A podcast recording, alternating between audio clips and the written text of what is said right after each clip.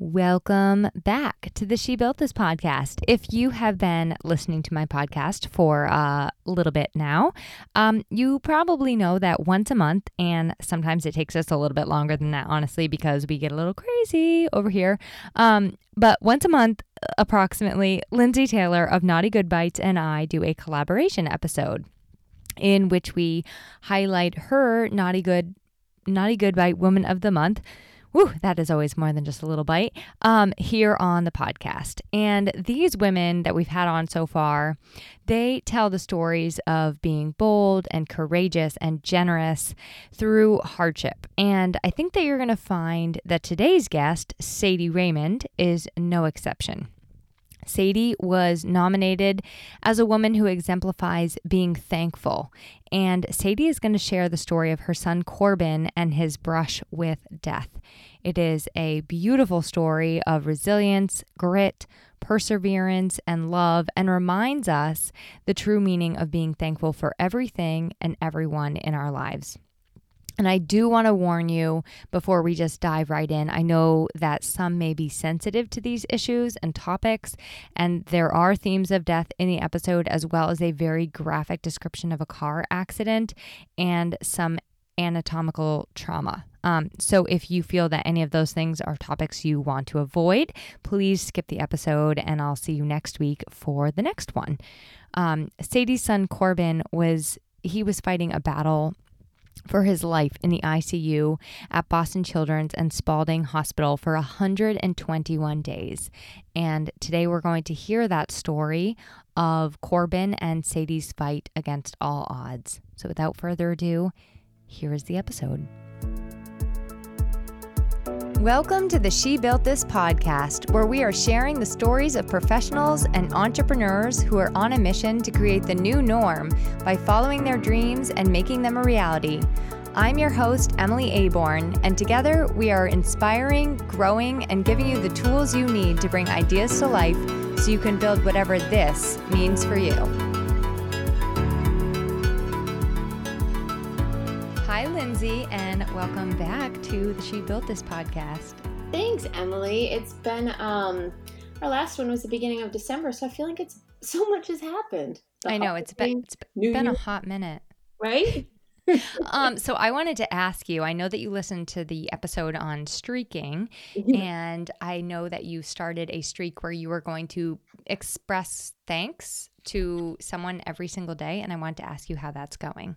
It's going pretty good. I've kept it. All right so the thing with streaking if anybody hasn't listened to the episode it's all about keeping it super super simple. So i'm not you know as we just talked about rolling out the red carpet every time i say thank you to somebody i mean it could legit just be a comment on somebody's post or you know thank you for reminding me of that or thank you for um you know anything like that i just be uh, kept it really really simple and so far so good i can't complain well, good. That's awesome. And I I actually have a streak of rowing going this this month, but I don't need to like actually do a lot on my rower. My goal is just to like sit on the rower and row.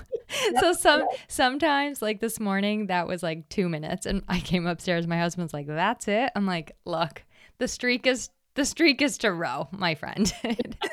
no, the streak is to sit on the rower. yes. I was like, I sat on it, I texted, I'm good. Yeah. Um, um, all right. So on the topic of thankfulness, I thought you might like to introduce everyone to today's guest, who is our Naughty Good Bite Woman of the Month, Sadie. Yes. So every month, um, as you all know, we choose a woman and it's nominated by other women to be featured as a Naughty Good Woman of the Month. Um, and this past November, I actually nominated this person myself to be our Be Thankful Woman of the Month. And that is not because she wouldn't have been nominated by thousands of other women. Um, I just knew her story. I knew it had to be told. And I decided I'm going to honor her. Um, and so I have had the pleasure of knowing her since childhood. She is one of the most beautiful women you'll ever meet, both inside and out. Um, her story is all about hope, resilience, triumph, and above all, for sure, love. And it will remind you that being thankful can turn what we have into enough. So I say everybody needs to buckle up. You need to grab your tissues um, because we're going to introduce you to the inspiring Sadie Raymond. So, Sadie, welcome. Thank you so much. I'm glad to be here. I know it's been um so Sadie and I go way back to high school, so we're not going to really say how many years it's been. Oh, so you've known each other for like 10 years or so. Yeah, yeah. Right? So, yeah, just 10. yeah. we were just trying to do the math and we were like, mm, it's been a while. But um but we could follow each other on Facebook, so um but still um, still such an awesome um, same awesome person so um, just grown into herself even more. So sadie why don't you tell us a little bit about yourself kind of the basics? The basics um, i think the main thing um, i am a mom of four kids. I guess that's kind of been the majority centered around my life um, my oldest uh, is corbin he's 19 and my youngest four. So i've got I've got them in college. I've got them in preschool. I've got them um, every every age. Um, so that that's that's what I spend most of my time doing. Um, that keeps you very busy, plenty oh, busy. so, so busy. it really does. That's awesome. That's quite a gap between 19 and 4. It is. It is. Um, yeah i you know it was i had three and i was like that's where i'm gonna stop. That was you know i always wanted four and then it was like i had the three and i was like nope my hands are full. Um and then lo and behold i have another one. I wasn't gonna ask about the details of why the gap but i mean since you put them all out there yeah. i might as well go there um all right so i'd love to to like just kind of kick us off. Why don't you tell us what being thankful means to you just sort of like on a high level? Um you know i to me i think being thankful um, to be thankful to be truly thankful you have to appreciate the things that you have in your life. Um i think you have to appreciate them I think you have to stop and take time um, every day to kind of reflect on what you have. Um, I think,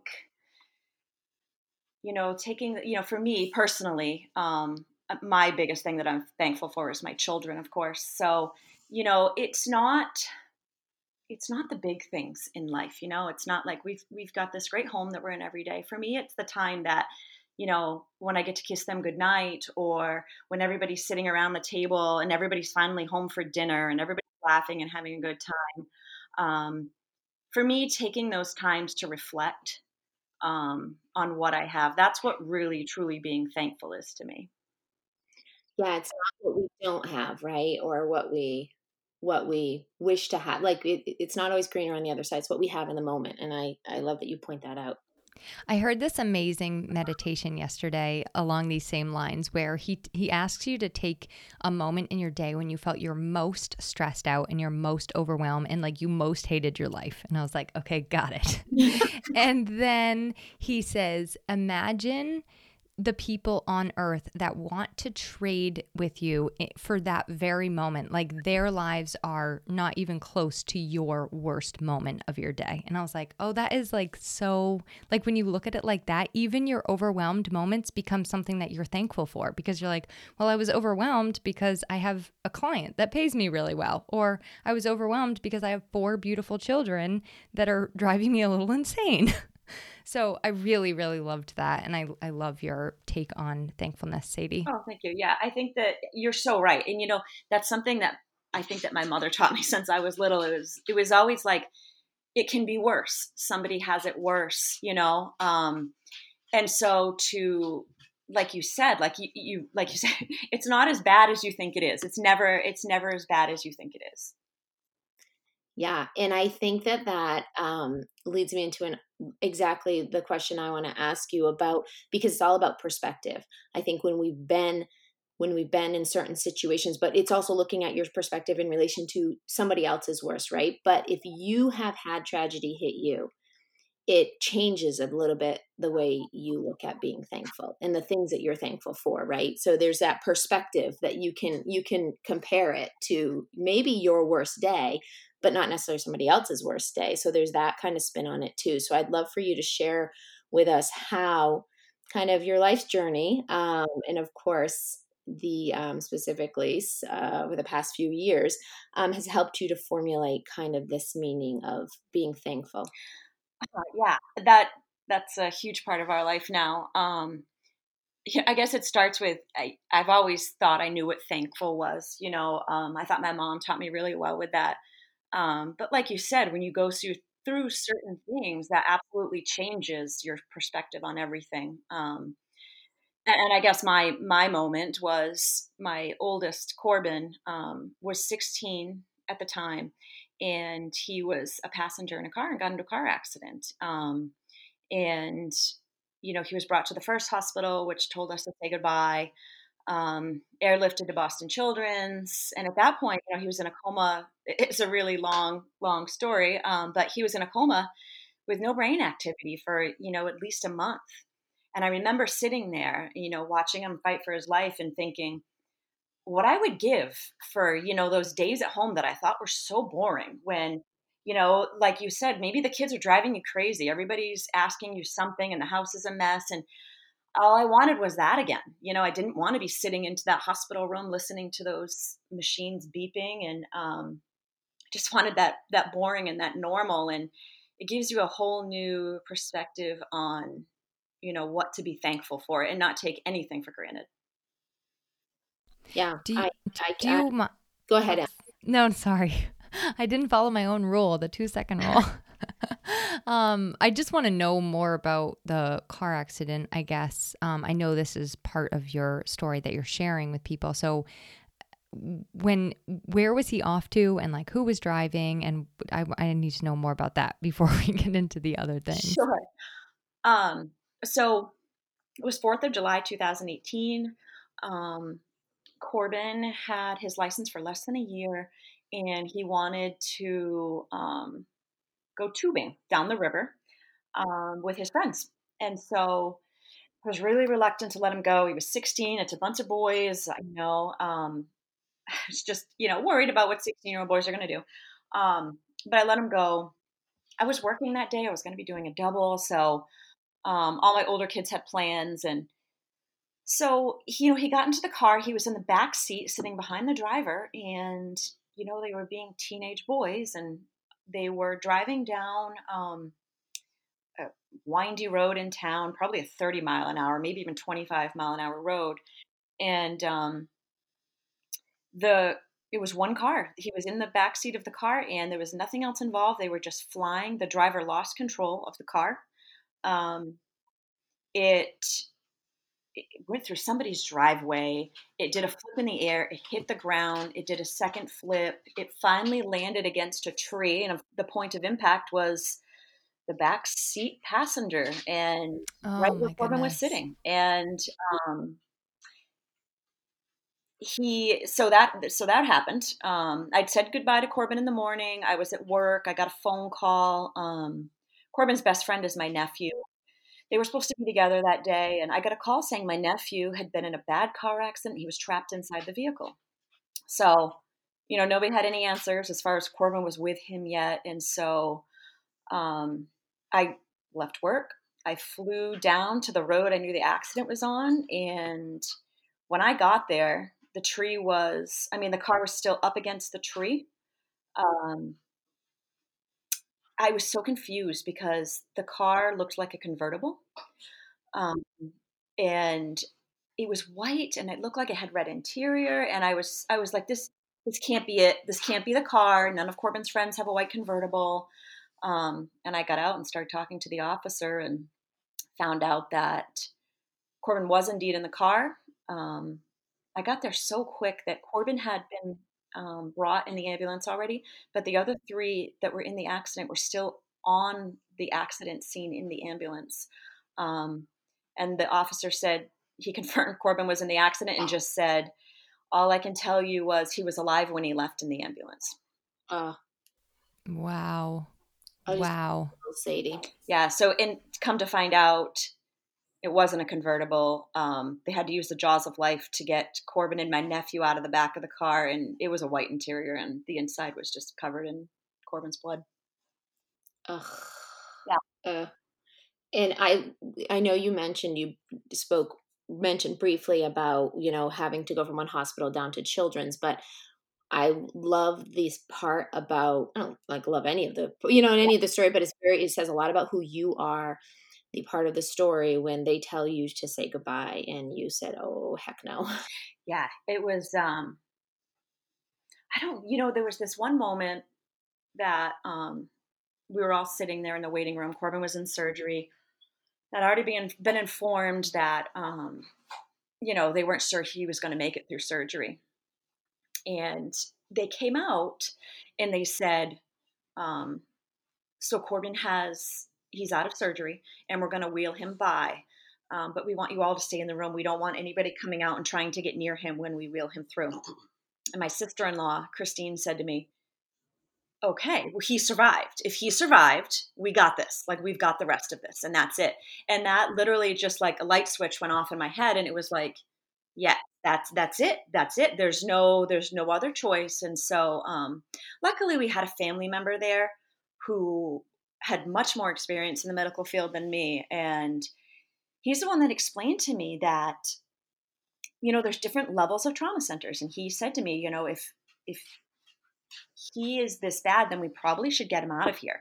And once I knew that information, there was, you know, I there was no stopping me. I, you know, the doctor said, you know, she kept trying to argue with me and say, you know, we we can handle this, and um, there's no brain activity, but there's not there's nothing else. It's been too long with no brain activity, and you know, I just said if he's alive, then I want him transported. You know, and they'd say, well, he's not stable enough. I said, well then get him stable enough and get on the phone. It was excuse after excuse. And I just was like, no, there's no, you're not stopping this. It's going to happen. And so um, family members started making calls to Boston Children. Uh, we made sure the doctor was doing it. And within an hour, we had a helicopter there to uh, have him airlifted to Boston Children's. Kudos to you. That's it's really powerful. But like you said, thankful for was it your cousin or somebody who who knew the family member who knew that um, you could get him to children's that you had to advocate for his care yeah it was a family member um, paul raymond um, i had no idea you know you expect the doctors know what they're talking about you're at the hospital you don't know about insurance and coverages and you don't you just kind of assume that what they say is they know better than you you know they went to school a lot longer than you for this and so you just kind of assume it and um, I really believe that if he stayed there, he probably wouldn't be alive. Yeah. Yeah, I think that um I think a lot of your instincts um stepped in and that's, you know, I such a I remember reading it in the CaringBridge um that you had mentioned something about that early on and it was just it was like wow you know it's it's what we do for our kids and um you know there wouldn't have been any anything that got in your way I hope this isn't um tr- trite to ask, but how do you, do you remember how you were feeling at that time? Was it just like all kind of adrenaline saying I need to get him to the next place or were you kind of like I mean, I think I would be collapsed on the floor. uh, I do. I remember really well. Um, it was it was almost like an out of body experience. Um, there's so much leading up to it. Um, before Corbin went into his first surgery, they brought me in and sat me um, in the emergency room that he was in when they were working on him, and he was like just a lifeless, bloody body on the table. And they told me nothing. They just sat me in a chair and you know, I think eventually somebody said to me they thought they were going to lose him, so they brought me into the room. Um, so that was leading up to it all. Um, you know, doctors came in before surgery and said we might have to remove part of his skull because his brain is swelling, and you know, we don't even know if we're going to, you know, be able to save him. So there was there was just so much shock and trauma to that point. But when the doctors came in and told us to, you know, gather the rest of the family and it was time to say goodbye, I, I think up to that point it was denial. You know, not my kid. This can't happen. Um, this didn't happen to me. This doesn't not my children. Um, but once they said that, I remember sitting there and my 12 uh, year old and my daughter, who's 17 now.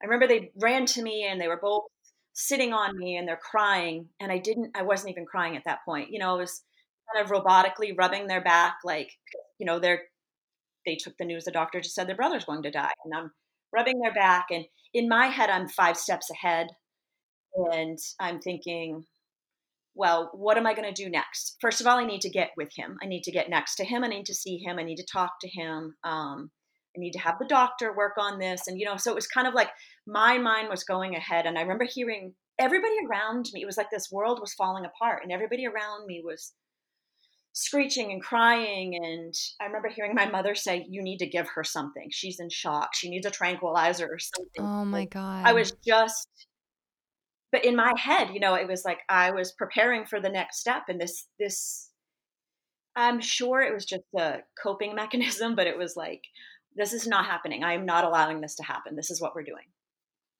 Yeah.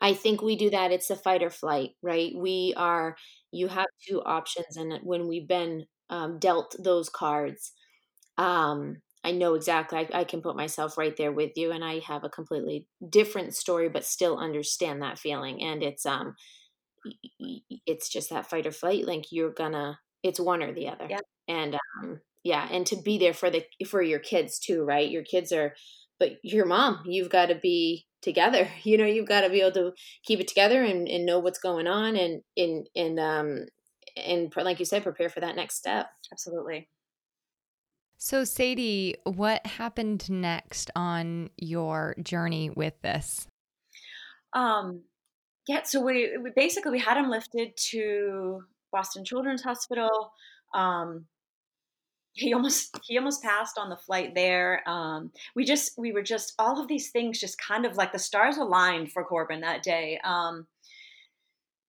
you know the the town the small town we live in doesn't have the jaws of life life-saving tools but our next town over concord just happened to be getting off a call driving by the area and were there in time with those tools um, the med flights, they were all booked when we were trying to get them um, flown to Boston. And something happened where one got canceled, so they rerouted them to us. Happened to be one where there was blood on board and a physician, which never happens. Corbin needed all the blood they had on board. He needed the physician, otherwise, he wouldn't have survived that one.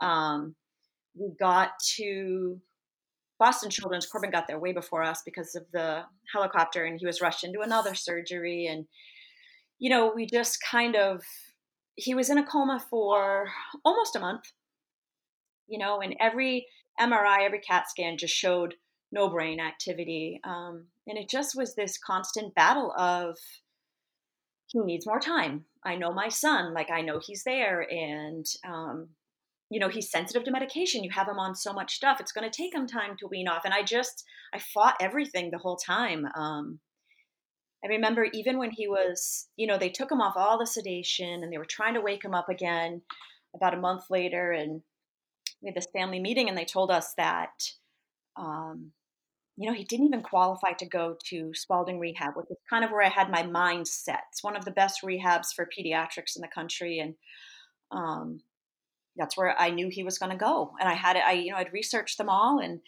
um, they told us that he's, he has to actively participate and he's just, he's not waking up.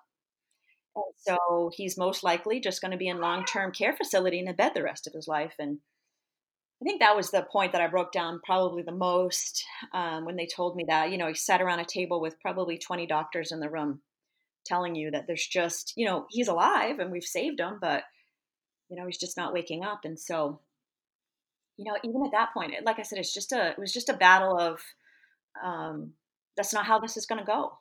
You know, I said, I made an appointment myself for Spaulding. I went there. I spoke to the doctors and nurses. I, I begged um, everything that I could to make sure that that happened. Yeah, and you, there wasn't there a time too that the doctors said to you, you were thinking, okay, we are on this road to recovery because he has, you know, he's alive, right? And they said to you, he has a 50 50 chance of survival. And you were like, wait, what? yeah, that was, uh, yeah, that was a few nights in. The first night was just literally touch and go, touch and go. And then, you know, the days after that, it kind of, it slowed down, you know, it was like, we've we've got him stable enough that we're keeping him alive. But it was always this constant battle, and you know, here I think I think we're we're doing good. We're not, you know, the buzzers aren't going off every three seconds now. I mean, he was life support. That he was on ventilators and everything. Um, but yeah, I think we're doing good. So doctor I, comes in. I want to ask. I want to ask you two questions. Yeah. First of all, um, I know that you documented this, and so I want you to share a little bit about like why you decided to do that. And also who was kind of helping you during this time? Because this is n- not something that you should have to go through by yourself. Yeah um, so i guess my first thought about documenting things it was actually going to be i was getting just so many messages and phone calls and everything um, lindsay and i were just talking about that. I t- just turned my facebook back on because of it.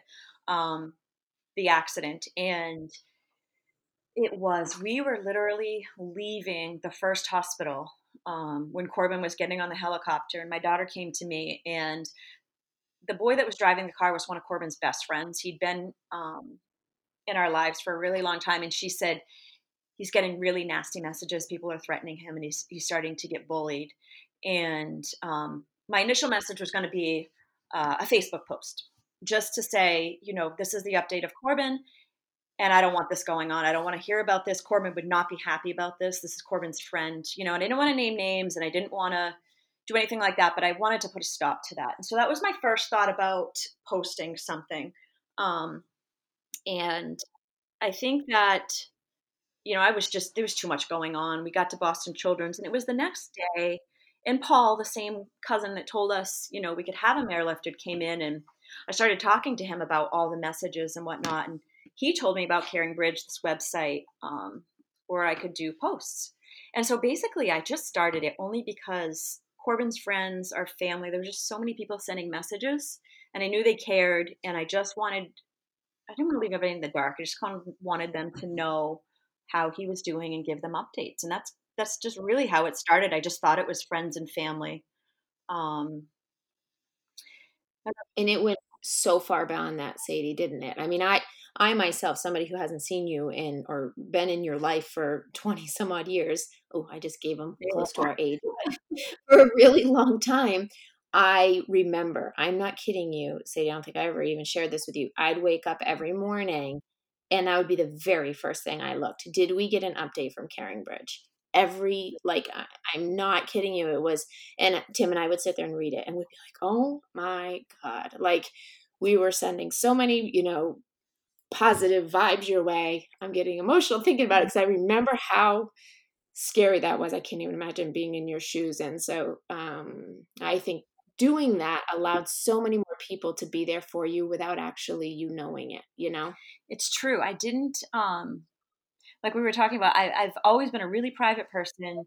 Um, you know, we come from a really small town and I always just kind of I've just been private. And so I, I, really didn't expect it. I think when it got done, we had over 350,000 followers on the page. Um, we had people in France and Pakistan. I mean, we had people all over the world that were following the story. Um, and gosh, I think if I knew that many people are following it, I probably you know, spell checked a little and uh, worried about my punctuation because you know I wrote it after being up for 20 hours with Corbin or you know um, but yeah, I think that, like you said, the messages that I got and the feedback that I got, I didn't realize, you know, what a support system it was going to turn out to be for me, how therapeutic it was for me um, to write them and then get everybody's positive messages. And, you know, I connected with so many people who've been through similar things and it gave me strength, you know, to keep fighting and doing what I was doing. Yeah, yeah, I, I, remember people just within my own community who I had shared it with. You know, I shared it to my friends on Facebook and said, "Check this out." I mean, I had people in my town, no clue who we are. Have you heard anything on Corbin? How's he doing? it was crazy. It was. And so now you've, if I'm not mistaken, you've turned the this blog essentially um, into a book, right? I have, I have, um, yeah, because you know when I wrote, when I was writing these posts you know, I kept them very PG and I kept them very, um, you know, kind of like the upside of things. I've always tried to have a really positive attitude. And I thought I was, you know, putting the most positive things out there. Um, there's a lot of behind the scenes. There was a lot of my breakdowns and whatnot that weren't in those posts. So there was a lot more to the story. So yeah, I ended up turning it into a book. And the book is called 121 Days with, yeah. So it's Corbin. So his accident was July 4th, and we came home from Spaulding Rehab um, November 1st. So yeah, the time from the accident to the time that I got to bring Corbin home was 121 days. Wow. That is amazing. Absolutely amazing. And I'd like to kind of backtrack. I know Emily you had that other question, so um maybe maybe answer question first. I think she answered who who else was there for well, maybe not. Maybe there's more to who else was there for you in your life. But go ahead, Lindsay, and then we'll see if Sadie answered. so um, the backtracking I was thinking of is just um, I know the listeners are going to want to hear. Okay, he was in a he was in um, a coma for a month, and kind of what it looked like between when he finally woke up from that coma, and you fighting for him to get into Spaulding and his fight to be able to come home November first. So, um, yeah, he so he went from being we, when we first got to Children's Hospital, we were in this this kind of open room in and the ICU, and it was, you know, it kind of was like this is strange. Like it's this open room, and there's other people. There's just curtains, and they said these are um, the worst, you know, most severe cases that are on the floor. And so we keep them in this one area. So if we need to run respiratory in or we need to run this doctor specialist in, they're all right together. So he went from being um, the most severe patient in the ICU at Boston Children's to um, the healthiest on the floor. So, yeah, his wake up was really slow. Um, he, you know, he had started to open his eyes, and he'd open his eyes for maybe ten minutes total. You know, a minute or two here and there, and so they finally.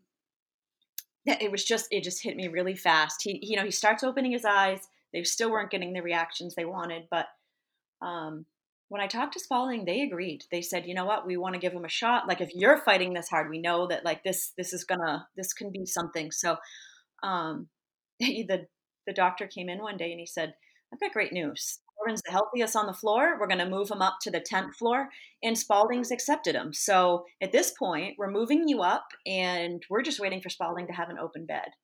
Um, so when we get to Spaulding, we waited, I think it was about 10 days we were on the other floor. At this point, Corbin is still, he's not talking. Um, he's got a feeding tube, he's got a trach um, for his breathing. He's not doing anything. He's starting a little bit to say yes and no to us with a thumbs up or thumbs down. That's really his only communication. Um, he's still got his eyes closed the majority of the day. We don't know how much brain activity he's going to recover. Um, so that's that's about that's how he was when we got to Spaulding. Like there's there's really nothing he was doing on his own. Um, you know, there's a catheter, there's everything. He's fully he's fully uh, still on McKean's, and we were at Spaulding for about two weeks, and we had a family meeting. They throw them right into therapy, hard therapy, um, hours and hours every day, and um, I mean, he's still lifted in and out of bed. He can't sit in a wheelchair on his own because he can't. He has no muscle. He's not holding himself up. Um, and we get there about two weeks, and they say, "We've got great news. He's going to walk out of here. We believe he's going to walk out of here. No assistance, no nothing." And I was just like, you know, just hit just hit me so hard and i was like wait a minute everybody has told me this child's not he's going to be in a bed the rest of his life and they said nope we don't think that's going to happen and so, uh, yeah, so literally November 1st, um, Corbin learned everything again walking, talking, getting his voice back, um, eat, feeding himself, eating, you know, from liquids to regular food. I mean, he learned it all over again.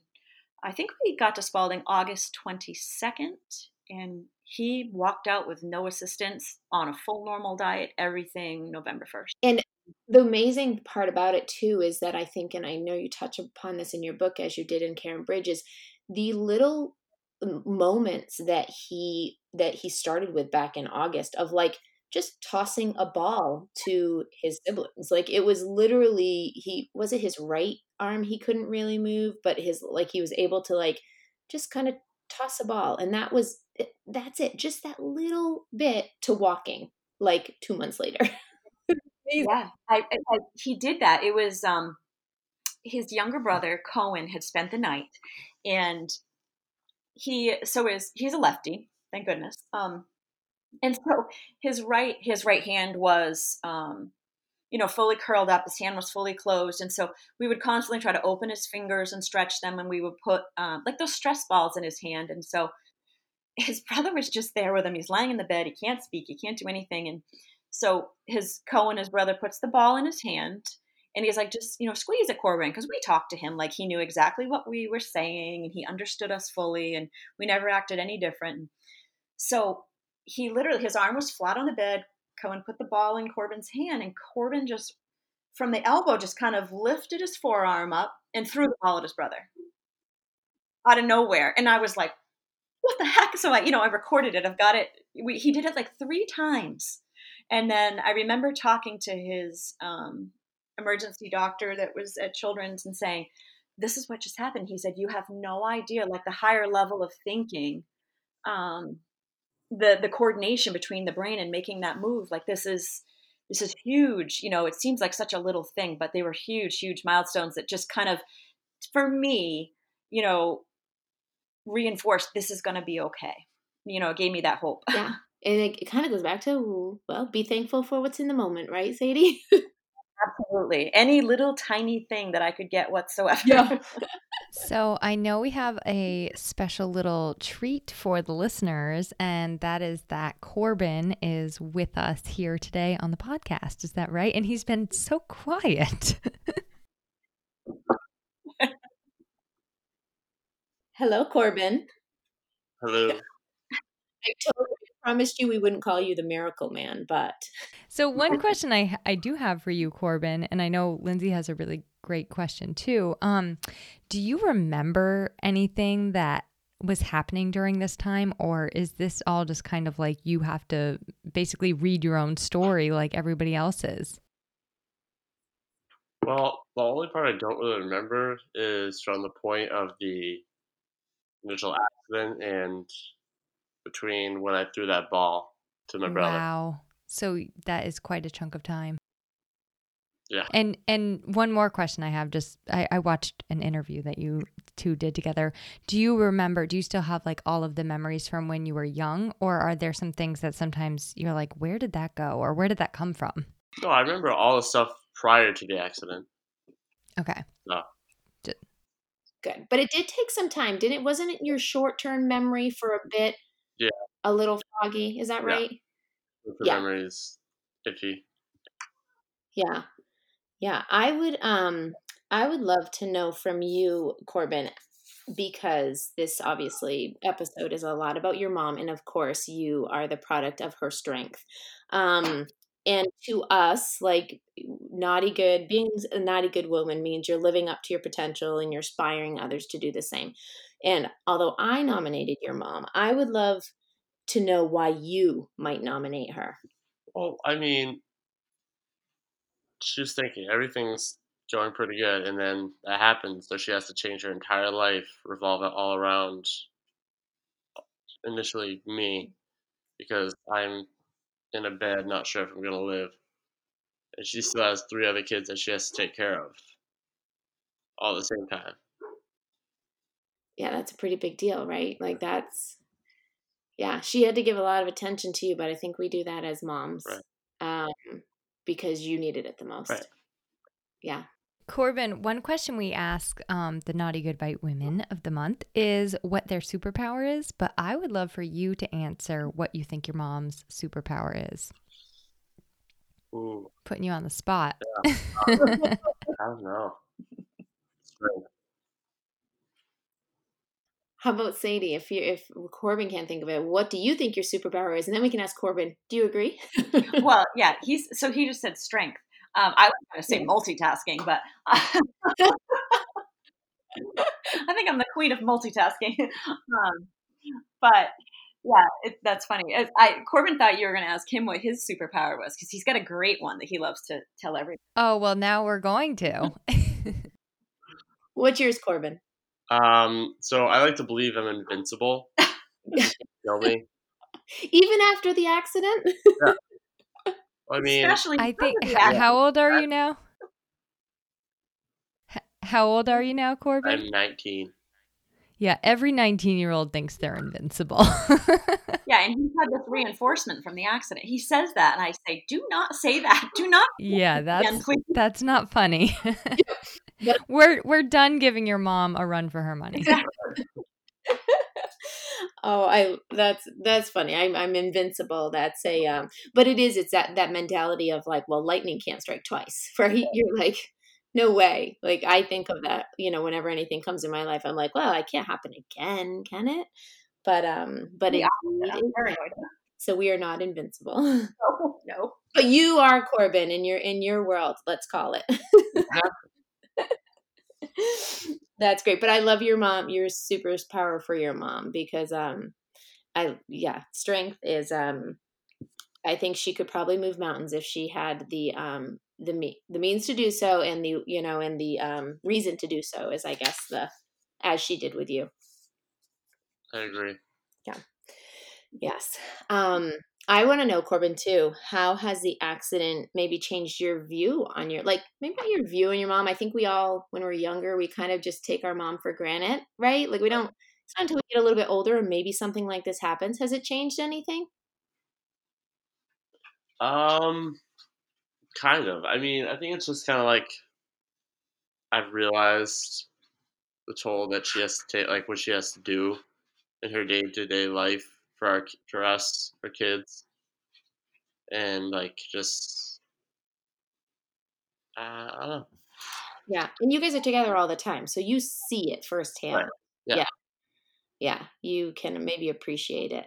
And I love Emily, can we have him back on in 20 years? I want to ask the same question because I think as we get older, right, it evolves, it changes. And it's not a bad thing that I love your answer, but I think it just changes.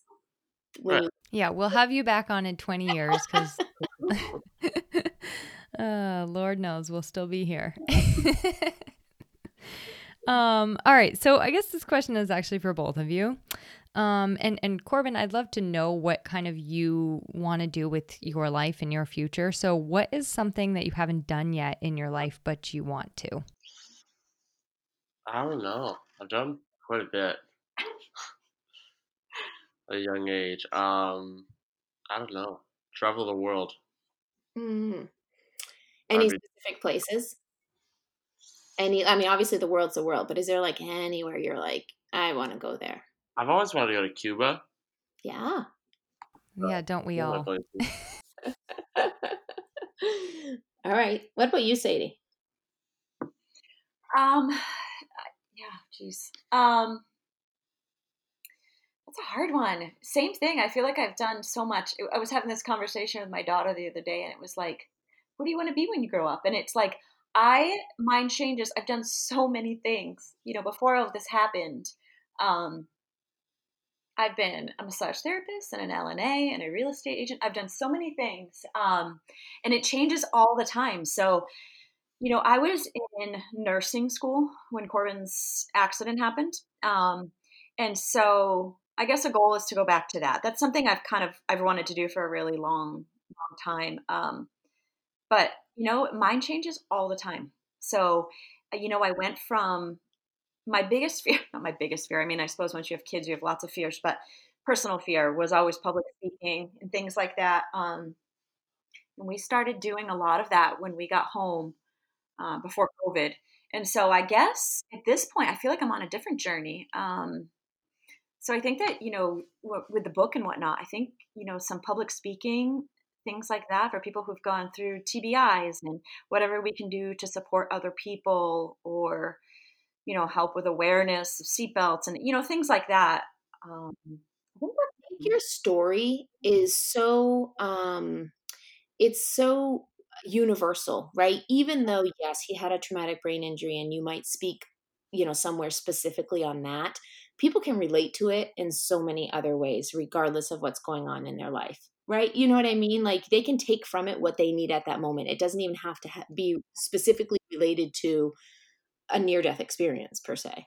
No, not at all. Um, I think that that's one thing that I've found um, I've talked to so many people since this happened. I've had so many strangers reach out just because they've heard of, you know, Corbin's story or whatnot. I've had people from, you know, a woman in hospice who was just like giving up. Um, and she read the book and she said, you know what? I've got kids and they need me still and i'm not giving up. You know you've you've given me the strength to keep fighting. If you and corbin can keep fighting i can keep fighting. So it doesn't have to be your child. It doesn't have to be um, a traumatic brain injury like you said. I think that um, you know the positivity the energy and you know just not not giving up and being your own advocate that can it can it's universal you know it can relate to so many different stories. Yeah, it's really inspiring and not and it also shows us how much in our lives we have to be great, grateful and thankful for and maybe sometimes we take them for granted or just don't you know don't give them the reverence that they deserve. I think that the um you know talking about i think when you were saying about inspiring so many random people. I, I, would assume that's what your hope for the book is too.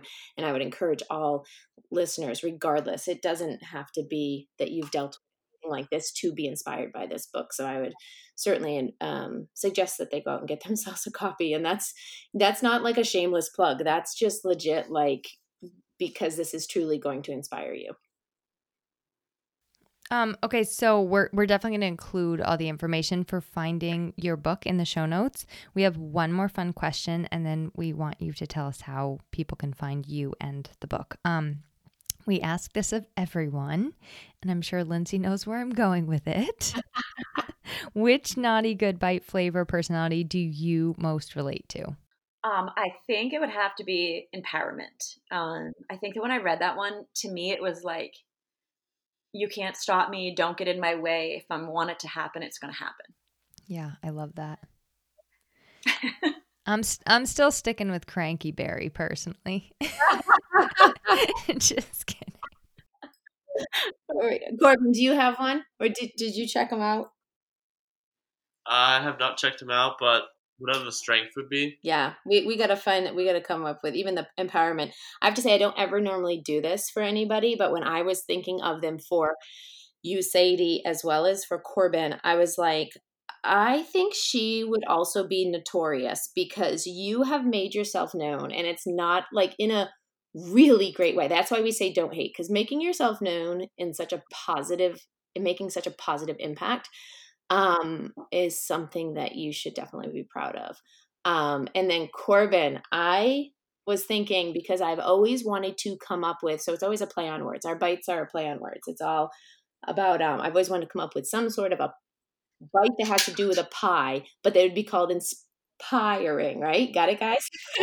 so when I come up with that, I'm going to have you in mind, Corbin, because that, um, that I feel like is, is certainly where, um, when I think of you, that's where I think.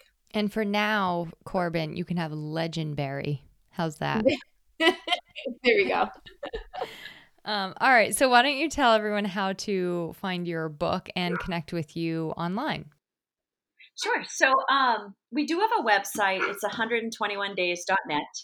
Um, so you can order the book now there. Um, but February 2nd, it will be available on Amazon, Barnes and Noble, um, Target, any of the big websites. Um, we're trying to get actually in the bunch of the bookstores as well. But any of those sites, you should be able to find us. Um, on the 121days.net website, we have we've got fundraisers coming up. Um, we kind of do blog posts and updates of Corbin and what he's doing and what's coming up for him. Um, so if you do want to continue following the story, that's kind of where we're continuing the journey.